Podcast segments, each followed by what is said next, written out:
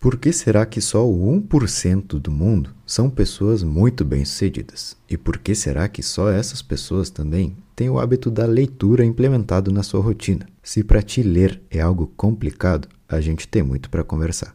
Me manda uma mensagem que eu vou te mostrar como eu faço. E o melhor, eu vou te acompanhar até tu me dizer: pronto, fiquei muito bom nisso aqui. O link está aqui na descrição. E agora sim, vamos ao episódio de hoje. Beleza, pessoal? Sejam muito bem-vindos a mais um episódio de Livros para Empreendedores e hoje vamos falar um pouco mais sobre a nossa mente. Quer saber o que, eu gostei dele que até então não tinha visto?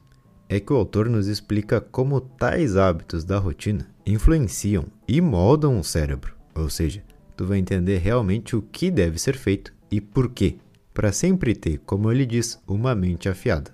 Imagina um cara que há uns 20 anos atrás viu um cérebro pela primeira vez e desde então ele se dedicou todos os dias para estudar e entender ele ao máximo. Foi isso que o autor desse livro fez, um grande neurocirurgião, até dito pela Forbes como uma das 10 pessoas mais influentes do mundo. Nesse livro em específico, Mente Afiada, vamos desenvolver nosso cérebro e ver como melhorar o desempenho dele na prática. Bill Gates disse que isso aqui que eu tenho em minhas mãos é um guia sobre manter nossas funcionalidades do cérebro sempre ativas. Então vamos lá, quais são os cinco pilares da saúde cerebral? Bom, vamos ver um a um. O primeiro de todos é o exercício físico. Sabemos que faz bem, claro. Mas o que, que acontece com o nosso cérebro? E por que, que ele nos faz mais inteligente? John F. Kennedy disse que a boa forma física é a base da atividade intelectual, dinâmica e criativa. Um dado bacana aqui é que tu pode nunca ter feito exercício com frequência, mas se tu começar agora, tu vai ver todos os efeitos que isso causa. É importante ver o exercício físico como algo que protege teu cérebro. Como assim? Bom, durante teu dia, tu vai usando ele, raciocinando, tomando decisões, pensando. Tudo isso gasta a energia dele. Quando tu está em movimento, fazendo exercício, ele está se fortalecendo. E lembra do que a gente sempre fala aqui. Não existe um meio termo. Ou tu vai para frente ou tu vai para trás. Não existe ficar parado. Muitas pessoas ligam um treino com algo para emagrecer, o que é verdade, mas vai muito além disso. O exercício físico pode te ligar aos teus genes inteligentes, sustentar a estabilidade emocional e afastar a depressão. Ele fala sério quando diz que tu pode ficar mais inteligente. Mas como? Não é que se tu for correr uns quilômetros, tu vai voltar com todas as tabuadas matemáticas na cabeça. Mas tu estimula teu cérebro a raciocinar mais rápido, pensar com mais clareza e aumenta o teu nível de concentração. Teu cérebro, assim como teus músculos, ficam meio que em stand-by, meio que desligados, quando tu está sentado ou uma posição mais relaxada. Então imagina, tu não se mexe, teu corpo está quase dormindo, mas tu está resolvendo problemas e tendo que ser criativo para fazer um negócio funcionar. Isso combina? Claro que não. O ser humano não foi projetado para se mexer uma hora por dia, que é o treininho que o cara faz. Tu tem que estar tá toda hora em movimento, seja subir uma escada, caminhar um pouco mais rápido, fazer flexões durante teu dia, enfim, tu tem que estar tá sempre ativo. Percebe que no decorrer dos anos as pessoas se movem menos? A gente tem o Uber, o iFood, o elevador e quase nunca vamos ao shopping porque a gente pode comprar pela internet. E se a gente quiser ir no cinema, a gente tem o Netflix na sala. Pessoas entre 40 e 80 anos que se movimentam frequentemente têm 75% de chance a menos de ter alguma doença do que aqueles que não fazem isso. O movimento também aumenta tua autoestima e algo muito importante, tua resistência, tanto física quanto mental. Vamos trazer essa ideia para o nosso mundo. Pega aí dois empresários. O primeiro se chama Carlos. Não faz exercício. Acorda às oito, toma um café meio que correndo e sem vontade vai para o seu escritório. A segunda se chama Carla. Ela é corredora. Corre todos os dias bem cedo.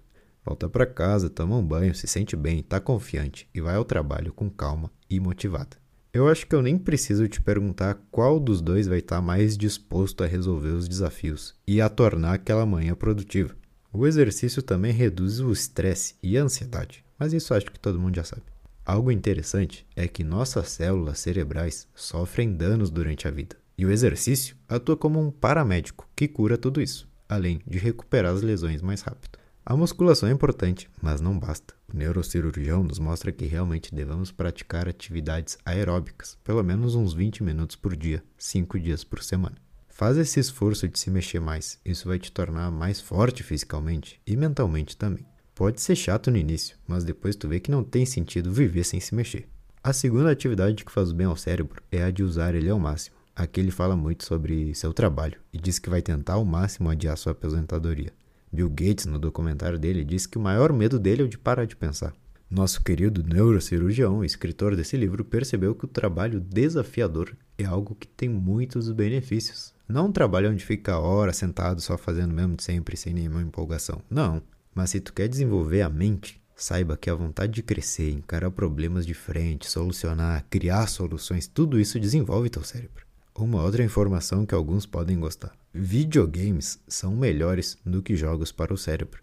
Se tu acha que cruzadinha, jogo da memória e tudo isso te ajuda a ter a mente mais afiada, tá enganado. Estamos enganados, porque eu também acreditava nisso. Olha só o que, que ele diz. Para desenvolver teu raciocínio, tua vida precisa estar em risco, ou só parecer pelo menos. Quando tu joga videogame, tu não pode perder aquela vida, tu não pode perder tempo, tu tem que ser o melhor que o outro, tu precisa estar concentrado 100%, senão alguém te mata. E as decisões precisam ser tomadas de forma rápida e certeira. Agora, na crisadinha tu tá tranquilo, tem tempo, Tu deve estar tá jogado no sofá, ninguém vai tirar tua vida. Tu pode pensar com calma. Isso não exige uma atenção muito grande. Quando criança, brincávamos de Fusca Azul.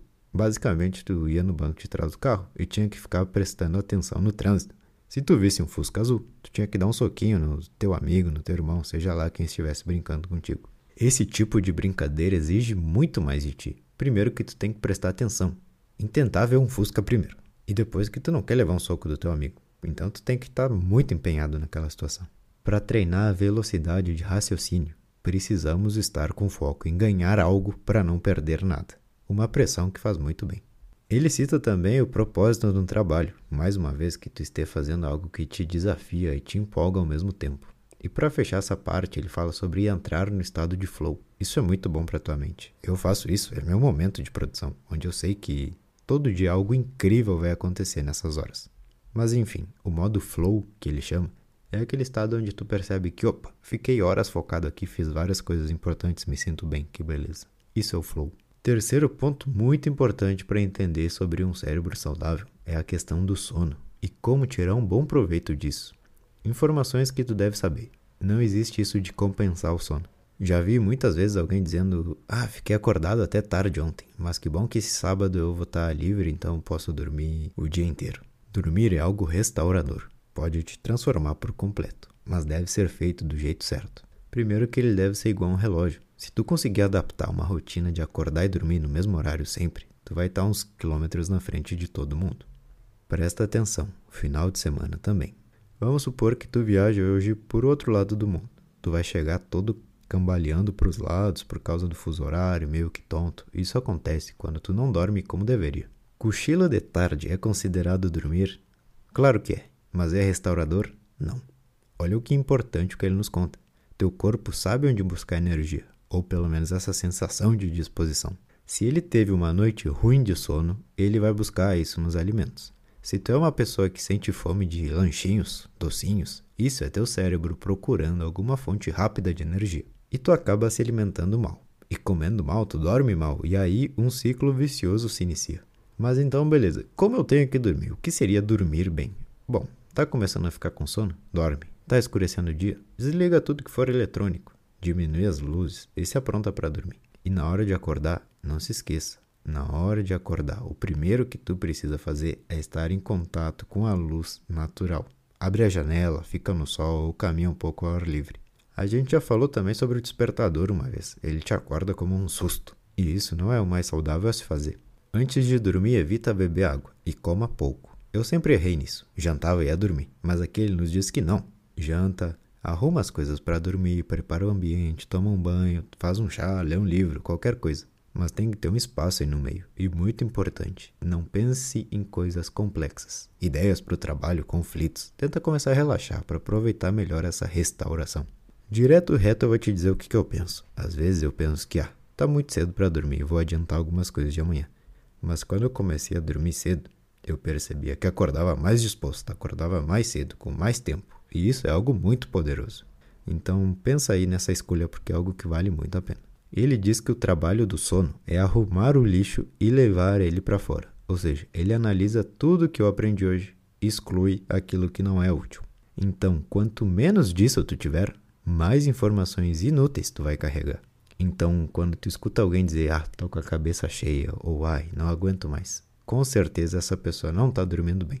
E muitas coisas mudam quando tu começa a dormir bem. Quarto ponto essencial para o cérebro é a nossa alimentação. Mas olha tudo que ele nos diz. Primeiro, a palavra superalimento, como castanhas, nozes e tudo isso, é um termo usado no marketing, que faz bem, mas de super, eles têm uma parcela razoável no que se diz alimentação saudável. O cérebro é como o coração quando falamos em comida. É bem provável que tu pense mais rápido e tome melhores decisões quando tu vem se alimentando direito. Inclusive, o cérebro é responsável por tomar decisões como: já tá tarde, melhor eu vou no fast food. E uns 90% da população ignoram o fato de que o alimento é tudo que a gente tem. Pronto, só isso importa. O que tu come e em que quantia. O nosso querido autor, amigo e cirurgião tem uma fórmula chamada SHARP, do inglês significa afiado. Esse SHARP é uma dieta básica para o cérebro saudável e tem um significado para cada letra. Primeiro, a letra S vem do sem açúcar. Grande parte dos açúcares vem das bebidas. Eu não sei tudo, mas eu não sabia disso. Energético, refrigerante, colocar água em café, sucos, tudo isso tem que ser diminuído. Ou, se tu conseguir, eliminar. Evita também bolachinhas, salgadinhas e claros doces. Ah, mas é muito difícil. Calma, eu vou te dar uma dica que li, já estou usando e funciona. Depois temos a letra H, de hidrate-se. Sabemos que precisamos beber água, mas aqui ele diz algo muito bacana.